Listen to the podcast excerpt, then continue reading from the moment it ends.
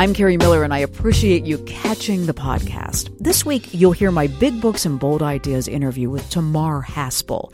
She and her husband left New York City for a sandy plot of land and a little house on Cape Cod. What they found there was the determination, the ingenuity, and the sheer stubbornness to raise much of what they eat.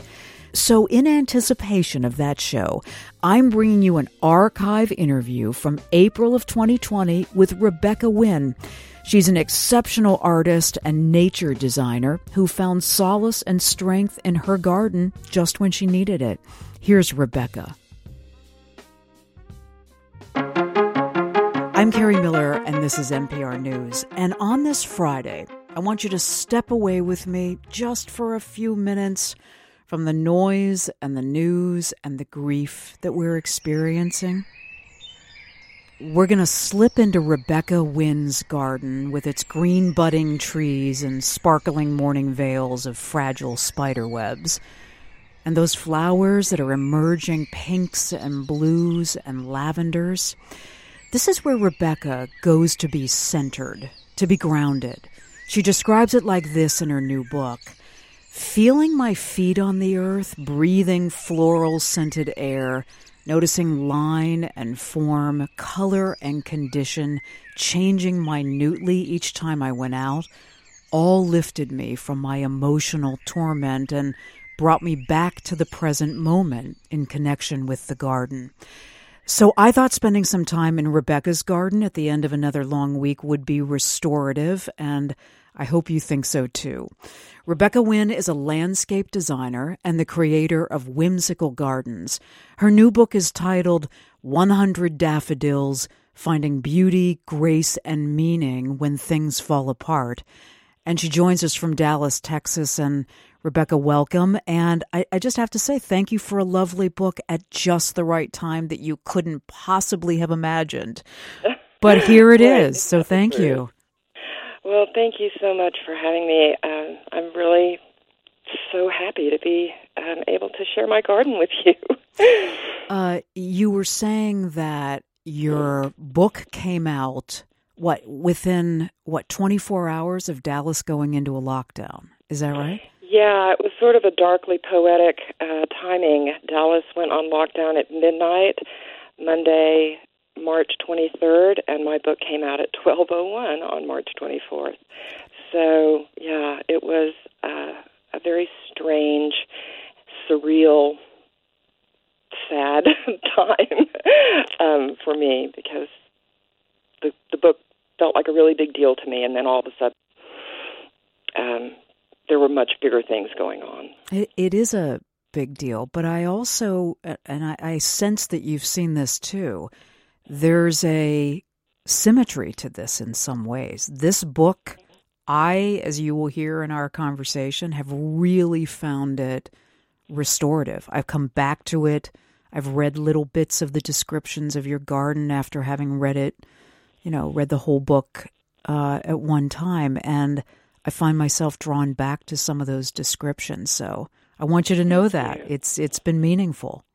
Thank you so much. That that is very powerful for me. Thank you. So I asked if, uh, when we planned the interview, if you could be somewhere in your house where you mm-hmm. were within view of your garden. Oh, tell me where you are. Well, I'm sitting in my bedroom. Um, I actually describe this chair several times in the book as my big brown chair. You're in the big brown chair. Okay. Yes, right. that's where Perfect. I am.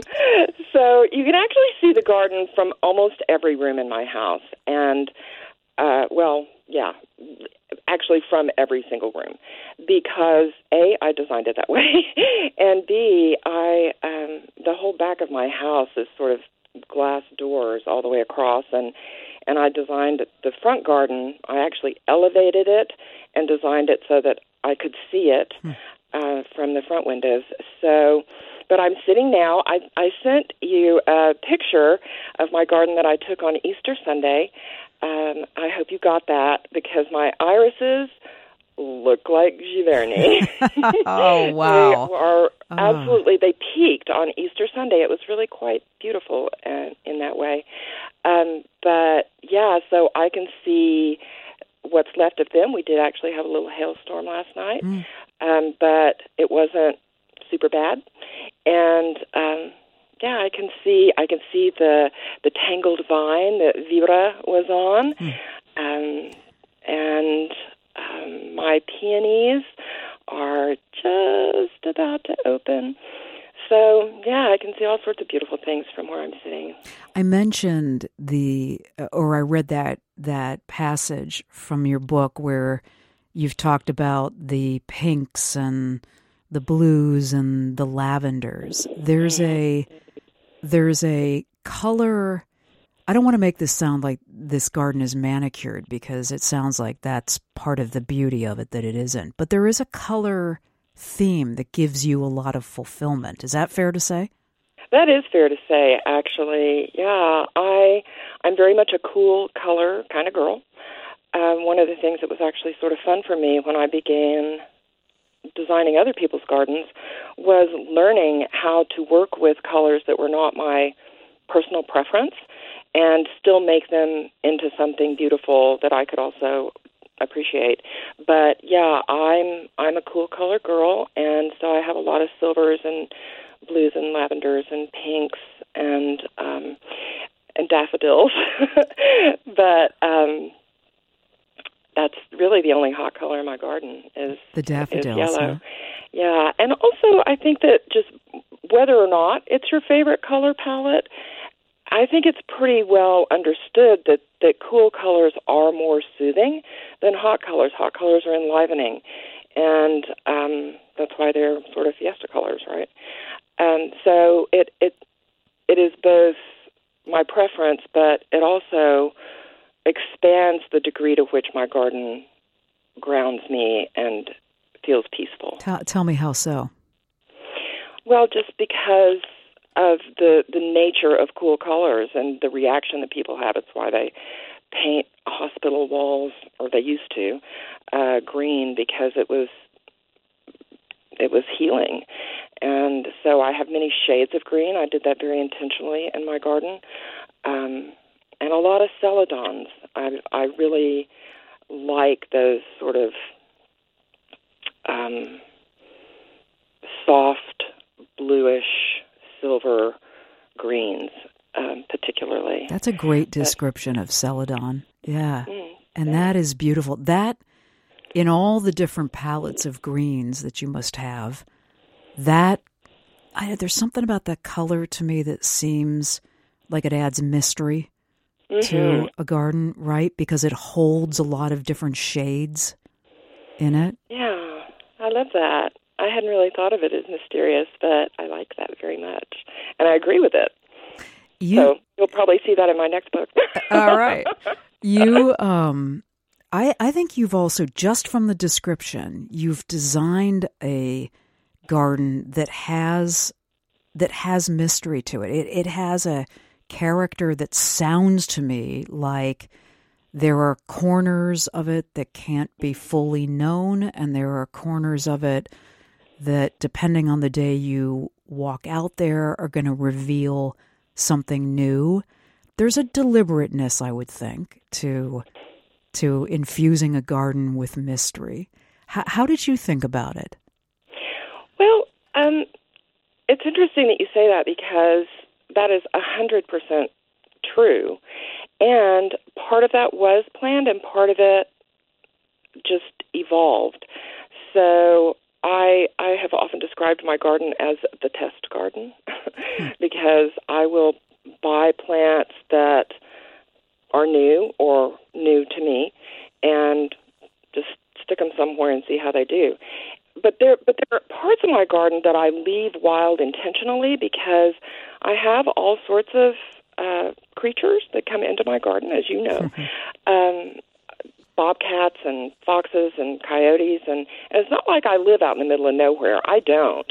Um, I am in in Dallas, but there is a creek across the street, and and I invite them, and so they're safe in my garden, and um, so I I like to leave parts of the garden available to them um, that I don't I don't need to be in all my garden. And by the way, my garden's not that big. but it's divided, and that is something that is sort of counterintuitive from a design perspective.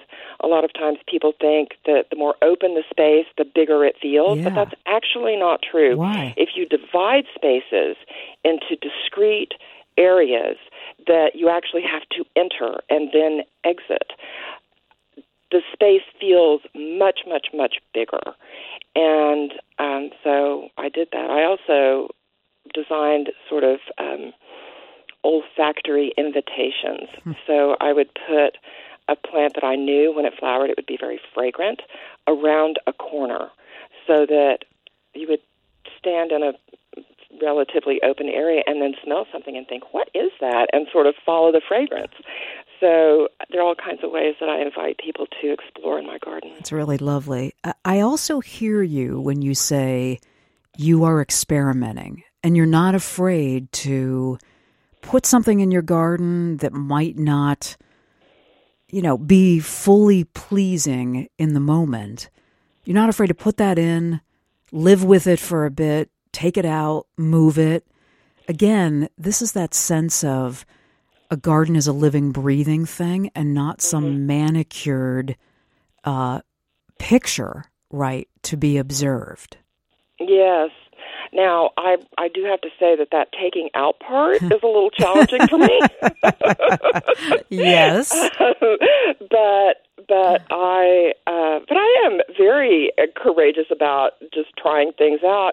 Not only in my garden, but you might have also noticed in my book.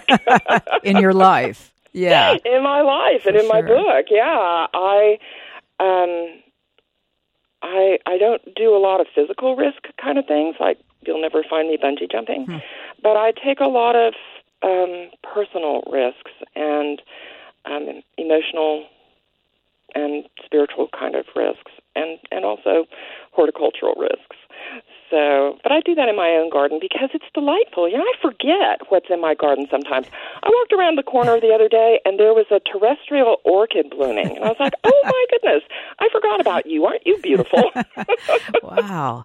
That you hadn't seen that you, that you'd forgotten about that you hadn't seen in, many many months and there's this beautiful delicate uh orchid just waiting to surprise you. That's great. yeah, and part of that was because uh, those pesky raccoons that you read about. Yeah. um, they completely tore up some new sod that I had laid right before winter, and I mean tore it up in a way that it looked like. I mean, it was comical. It was so torn up. So you actually couldn't get back there without potentially twisting your ankle. And uh, Wow. so, yeah, those guys. Uh, you know, we we need to have a conversation. You know, Rebecca, I, I've been curious about, uh, you know, having read the book and imagine myself there, whether as this social isolation has really descended and we've felt more solitary, whether there are parts of your garden that you find yourself spending more time in because they are the parts of the garden that feel enriching at a time like this. Oh, what an interesting question. So, yes, actually, that's such an interesting question uh, because there are parts of my garden that I specifically either designed or left to a wilder sort of nature because it feels isolating. It feels more like getting out into the woods or into the country. And you are so right. I have not been spending time in those spaces. That's so fascinating. Um, I have been very drawn to sit around the things that are blooming right now. And it is fully spring here. And um, like I said, my irises are just outrageously beautiful this year. And so I do that. I also sort of I have chairs all over uh, my garden because I sit in all those places, and um, my sweet olive osmanthus has been blooming, which is very fragrant, and um, so I'm sometimes there. But yeah, I have been in in not only the more open places, but the more alive places, the places that are animated because spring is emerging in them. But you know, as I heard you talk about the more wild places and you saying, Well, I haven't really been back there, you know, those are the, also the kind of places that feel unpredictable. You don't know mm-hmm. what you'll find. And boy, in a moment of so much uncertainty that we're in, that just may not be as soothing, right? Oh, that is another really astute observation. Yes, that is true. Uh, especially because the way I have the seating arranged in those places, and there are um, three and a half, maybe four of them, um, my back is to the wildest part. That's the way the seating is arranged, and um, yeah, that that feels less inviting right now. Fascinating. You're listening to my conversation with landscape designer Rebecca Wynn. Her new book is titled 100 Daffodils Finding Beauty, Grace, and Meaning When Things Fall Apart. Uh, I love this book so much. I'm sending a copy to every member of the Kerri Miller Book Circle, so it will oh, be wow. landing in your mailbox. Yeah, and Thank you. absolutely, Gosh. Rebecca. And um, and I asked Rebecca if she would do this interview within view of her garden. So you hear us talking a bit about what she's seeing and the different areas and surprises that await in her garden. Uh, Rebecca, one of the things that you say just on the in the very first paragraph of the book is this is why I come life that is gentle, self-supporting and beautiful. And really this book is a is a rumination on how the garden has been uh, fulfilling and supporting in some pretty difficult emotional times in your life, mm-hmm. including uh, I think we we open the book with you in a time when you're learning that your marriage is not is not going to continue that that the, you're looking at the end of your marriage. Mm-hmm. So I sense that the way you're seeking, you know, um, kind of fulfillment in the garden today is something that you have some experience with. Is that is that fair to say? That is fair to say. Yeah, I I have actually experienced quite a bit of trauma in my life, very little of which actually is is in this book, but but there is a message in nature that that I was intuitively drawn to um, that I I think is in our DNA as people, and that is to seek.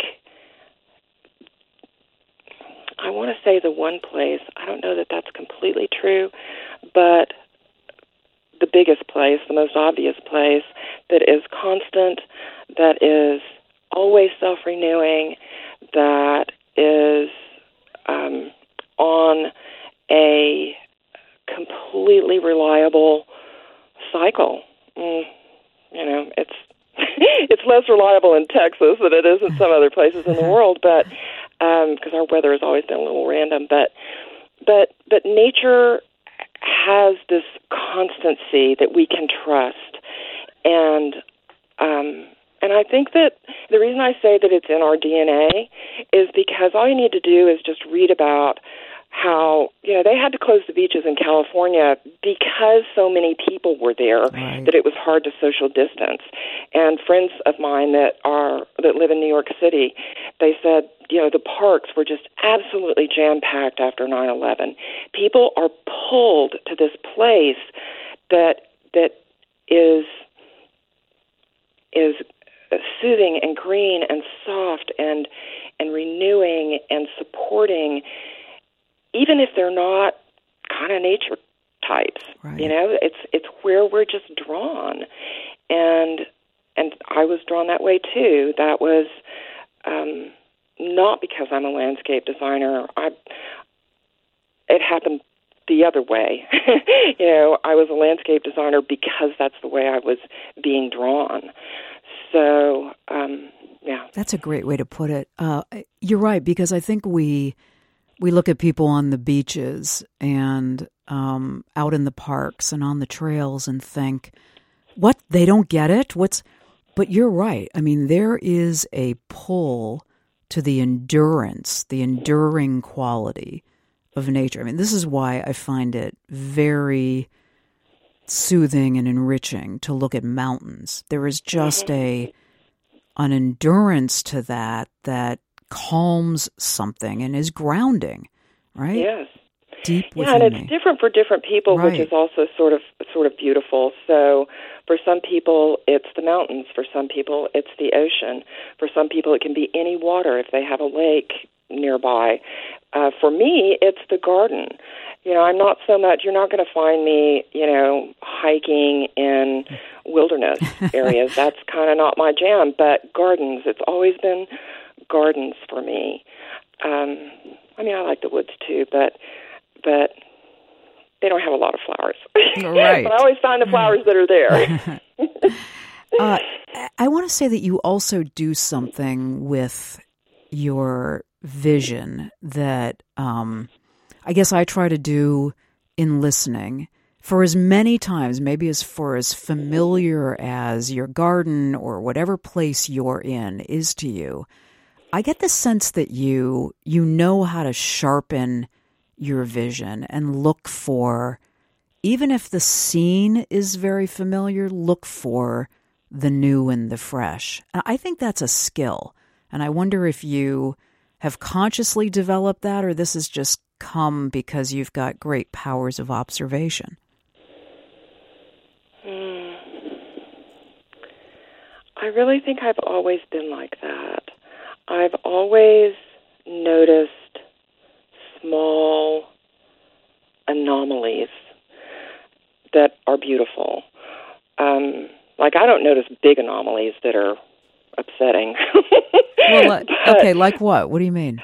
Well, uh, you know, I don't even know that I can think of an example, but you know, some people are bothered by the appearances of other people or how they dress or how you know I don't I don't notice that stuff at all. But if there's some if there's a tiny flower growing through the gap in the stepping stones, I always notice that. And there are there are certain I hate to even use this word because it's it's got such a negative connotation, but there are these beautiful weeds in my garden that they're sort of a ground cover and they have this tiny, tiny, tiny, tiny little star shaped flower.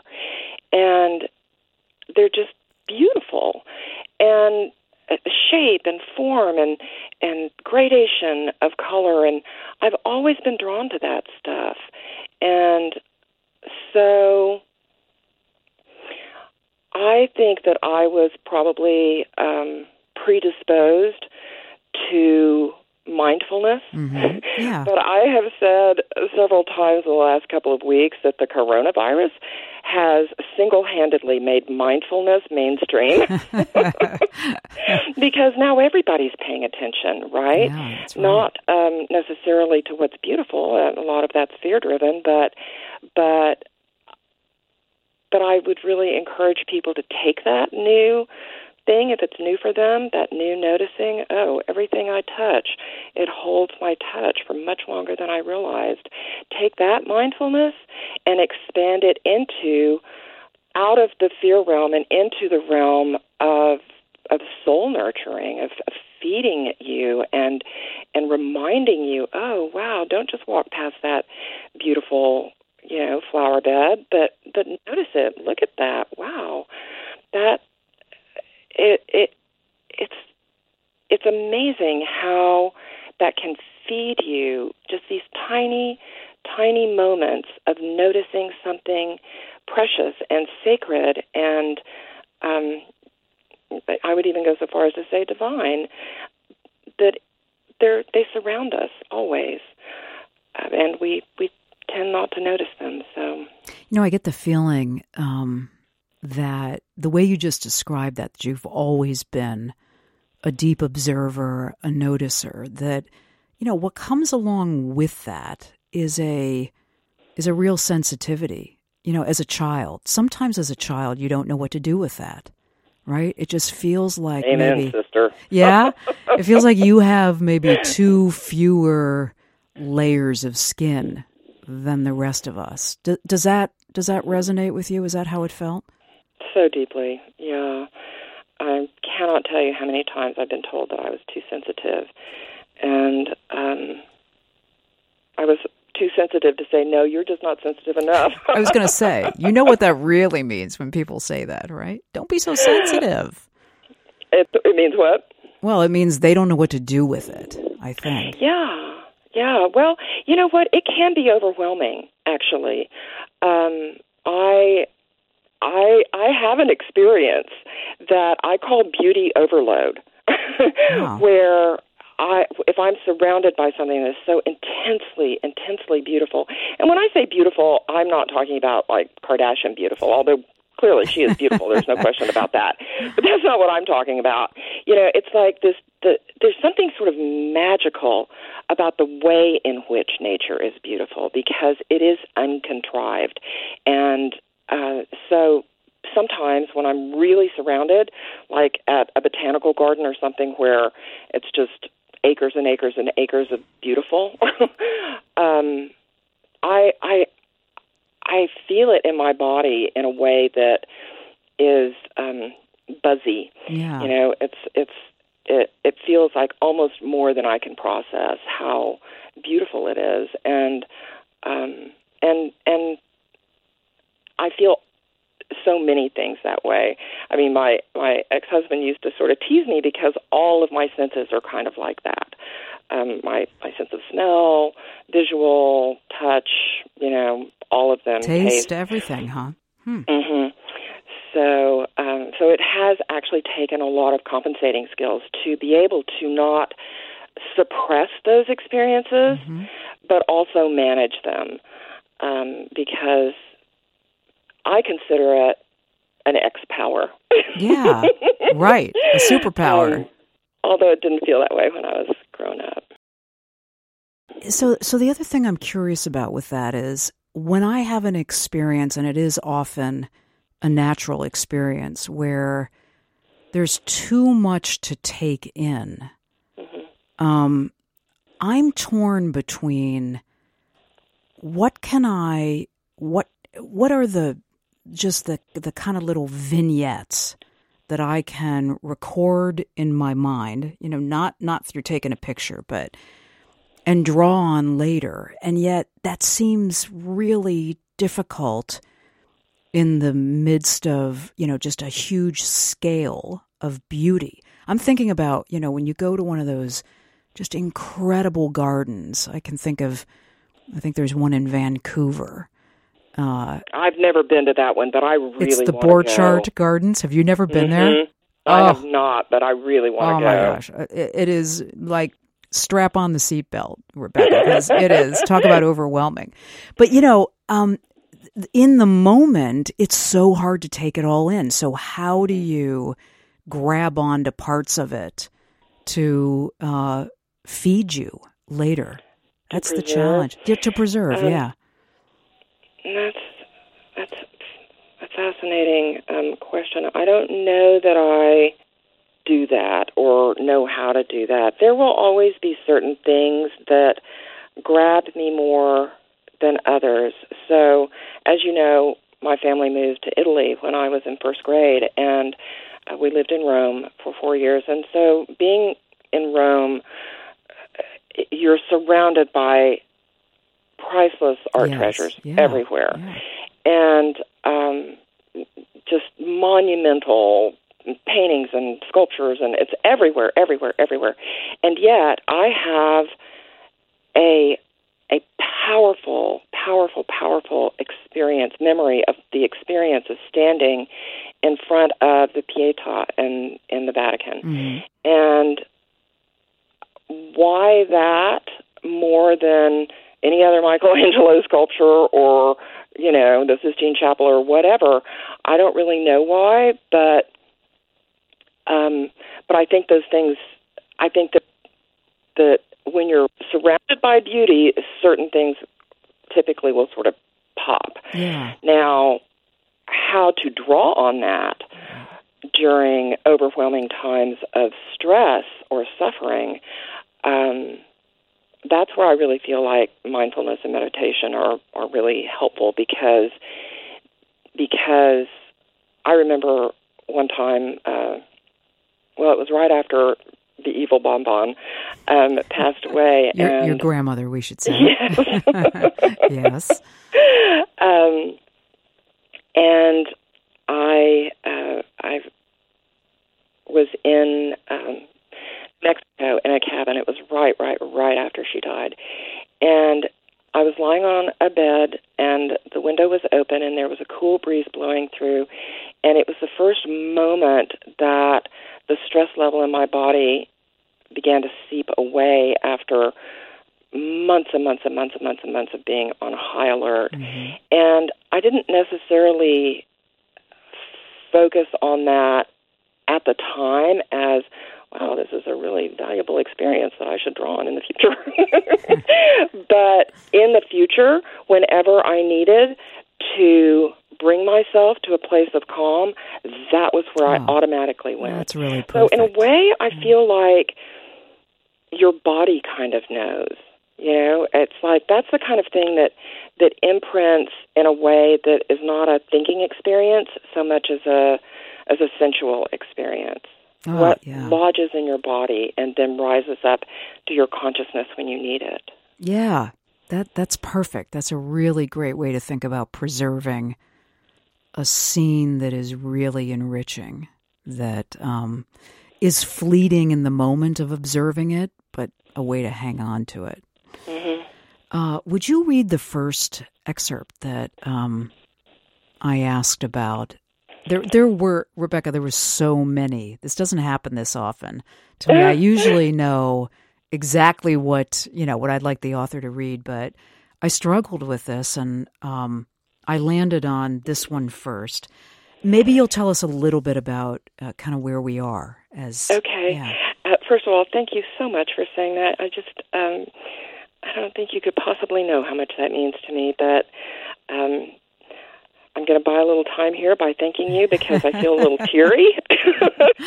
um, so really, that um, that means so much to me. So this piece is called "I Am Autumn," and um, the I'm going to be reading the very end of this uh, essay. But what I'm talking about in the piece is how I was in a in a place of of transition and and recon or reconnecting, hmm, connecting at least. Whether I was reconnecting, I guess I was reconnecting uh, with my true, what felt like my true self that had been uh, silenced over over many years, and so there's an explanation, sort of the science part of the color of leaves.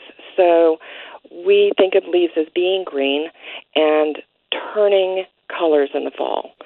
But actually, the colors that we see in the fall are the natural color of leaves, and that color is masked by chlorophyll in the spring and summer um, to help feed the tree. So, so, so that's that's the backstory. So I will begin here.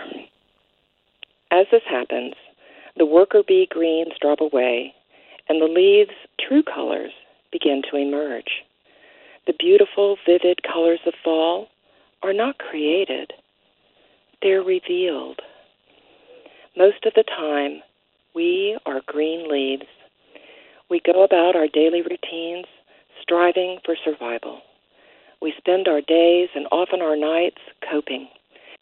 Coping with work, with children, with parents, with all the responsibilities that consume our lives, trying to fit in some quality time here and there with our loved ones, and maybe, if we're lucky, with ourselves. We are bright, shiny, busy green leaves, doing what we must to ensure our survival until one day a crisis hits and it's impossible to continue with business as usual. In those moments, we are stripped of our ability to hide behind our busyness and are forced to be fully present with this new reality and find within ourselves the internal fortitude that previously lay dormant. Lovely green facade disintegrates, and all those pressing goals and demands that have consumed our time and attention day in and day out diminish and sometimes completely disappear. In moments of personal cataclysm, something wiser, more resilient, more courageous wakes within us, bringing with it the necessary strength to confront greatest challenges, no matter how harsh. In those moments, we become autumn, authentic, unmasked, raw, real, powerful, and beautiful. When crisis strips away our masks and guides us inside to our authentic selves, the beauty it reveals can be staggering. When we are unmasked, we are vibrant, radiant.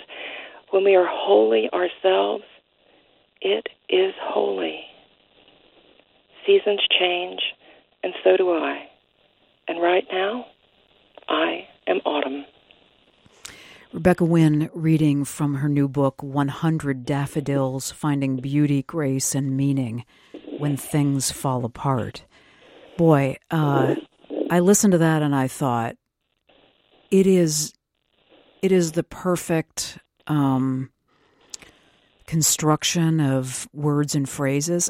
you know, just think about the way it flows, the way it, the thoughts that it brings up in succession for right now. Again, I know some of this comes out of your personal experience, but you've also hit on something that you couldn't know that we'd be going through collectively.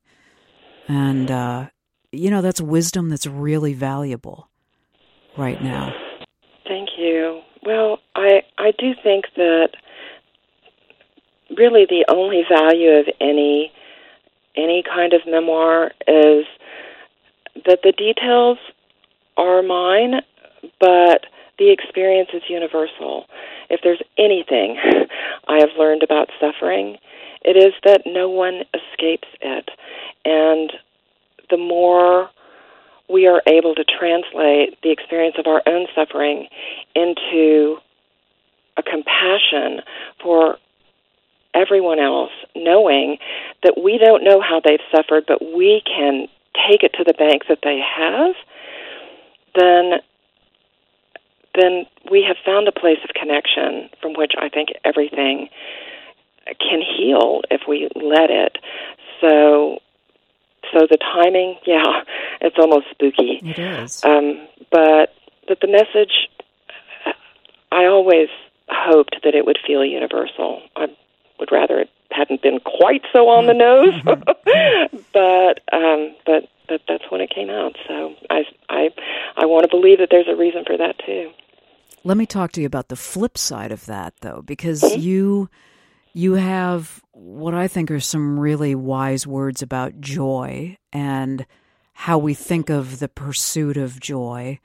And you say, um, believing joy is somewhere out there and focusing our effort and attention on trying to find it closes off joy rather than revealing it. Mm-hmm. I know this took a lot of personal reckoning uh, in your own life to understand that, but I, I think we are a people who, maybe this is just we humans, are designed in a way for the pursuit of joy, the measurement of who's where in getting that joy, and less less good for some reason at the actual experience of joy. And you've given a lot of thought to this. So so what have you understood about that? Well, so I will say that having grown up overseas, I do think that it's more American than human. Um, I think that in cultures that are older, there's more of a collective unconscious wisdom. Mm-hmm. Um, also, I think that Americans have a tendency to confuse joy with happiness. Um, and so, joy is something that is fundamentally um, deep within us. It is not something that is stimulated by anything outside of us, an item or a, a, an ambition that is achieved or a relationship, that is not ever joy. That could be happiness mm-hmm. and excitement and good, good, happy joy, joy, not joy, but uh, but it isn't joy, not real joy.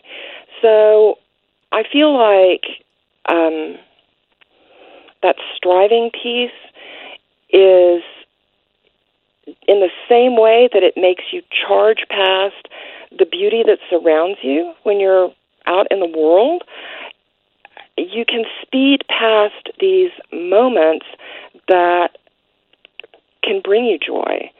Um, I will also just say, as a little bit of a sidebar, that the pursuit of joy and happiness, I really think, is um, a little misguided. I think that that meaning is a much more profound thing to aspire to. Mm-hmm. And with meaning, joy, you're more open to joy. Joy just arises um, when you find meaning. I, I, use that word measuring too because, uh, and maybe this is an American thing to do, but, you know, a lot of us feel compelled to measure where we are on the joy arc against one another. There's a competitive.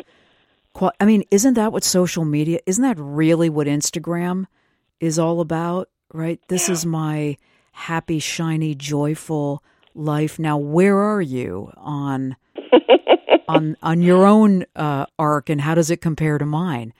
Mm-hmm. It's uh, and I you're on Instagram, right? I am. I'm actually really new on Instagram. It's Facebook where I have the really big following. Um, but I I joined Instagram because I was told when my book sold that I needed to be on Instagram. okay, so Facebook uh, does this too, but you you know what mm-hmm. I'm suggesting here. I do. Yeah, it's it's actually sort of become the defining characteristic of Instagram specifically. Um, and so I I would love to share uh, some words of wisdom that a friend of mine um, named Michael Gott said one time that really has has been very powerful for me, and that is that comparison is the death of joy. Oh.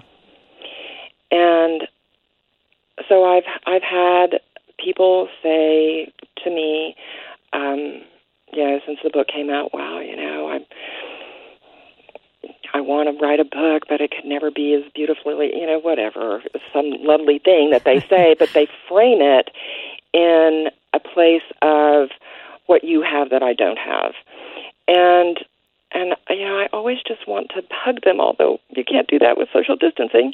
But and just say, you know what, don't don't compare. You know, your voice is absolutely every bit as valuable and beautiful as as mine or anybody else's that you admire, and you will you cannot um, find joy in in comparing in that way.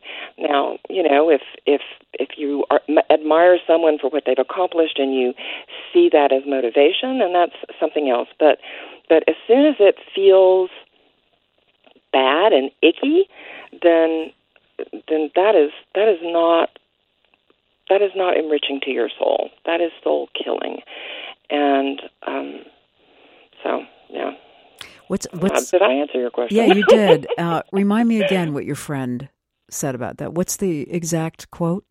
Comparison is the death of joy. Yeah, I'll remember that.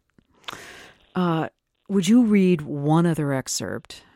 Oh. Yes, ma'am. And this is where the title of the book, 100 Daffodils, comes from. Yeah. Okay, so I don't think I actually explain this in this section, but um,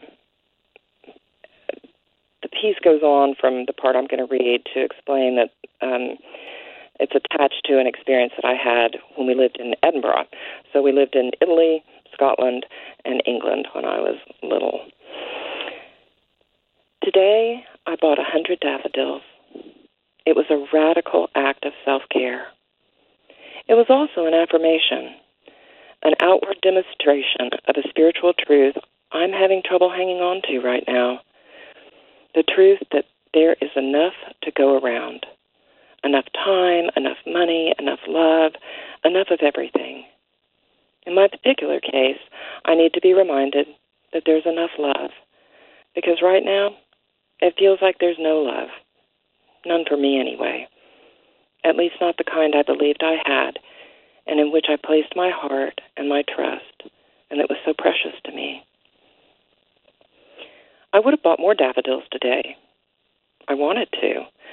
But a voice inside said no. I needed to leave enough for everyone else. As if I could make a measurable dent in the global supply of daffodils by buying too many from my little grocery store. Driving home, I thought about what had stopped me from buying all the daffodils I wanted. After all, the whole purpose of the exercise was to soothe myself with the flowers I've loved since childhood. Distantly, I heard a faint echo within, admonishments not to be greedy, being scolded for wanting too much, punished for taking too much. Going deeper into those early memories of not enough, I realized they were not only pervasive, but their tone was always filled with judgment and shame. Don't take more than your fair share. What will people think? Don't be so piggy. Leave some for someone else. You don't need all those. What's everybody else supposed to do if you take them all? Jumping all the way over onto one of Bonbon's favorite taunts, you'll get as fat as your other grandma if you eat all those. After she had confusingly handed me an entire plate of fresh, warm sweet rolls. Rebecca Wynn reading from her memoir, 100 Daffodils Finding Beauty, Grace, and Meaning When Things Fall Apart. So, how many daffodils are in that garden that that you're looking at right now as we talk, Rebecca? Oh, well, I'm very sorry to tell you that our daffodils bloomed in February. Oh, my gosh. Are you? Wow. You're that far ahead of us? Oh. Well, you know, we, we didn't have much of a winter this year. Um, oh, and that's the second year in a row that we've had a very disappointing winter. So they don't usually come up in February, but they did this year. So, but uh, being, you know, the symbolism driven girl that I am, I did actually plant a hundred daffodils. Did yeah, you? I did that. That's wonderful. I thought we could close with uh, a song that I love. It's the Lumineers' "Flowers in Your Hair," and uh, and I hope you'll listen to this. And Rebecca, thank you so much. Thank you for Thank this. you. When we were younger, we thought everyone was on our side. Then we grew a little and romanticize the time I saw flowers in your hair. 'Cause it takes a boy to live, it takes a man to pretend he was there. So then we grew a little and knew a lot. And now we demonstrated it to the cops and all the things we said. We were self assured. It's a long road to wisdom, but it's a short one to being ignored. Be in my eyes, be in my heart, be in my eyes, I, I, I, be in my heart.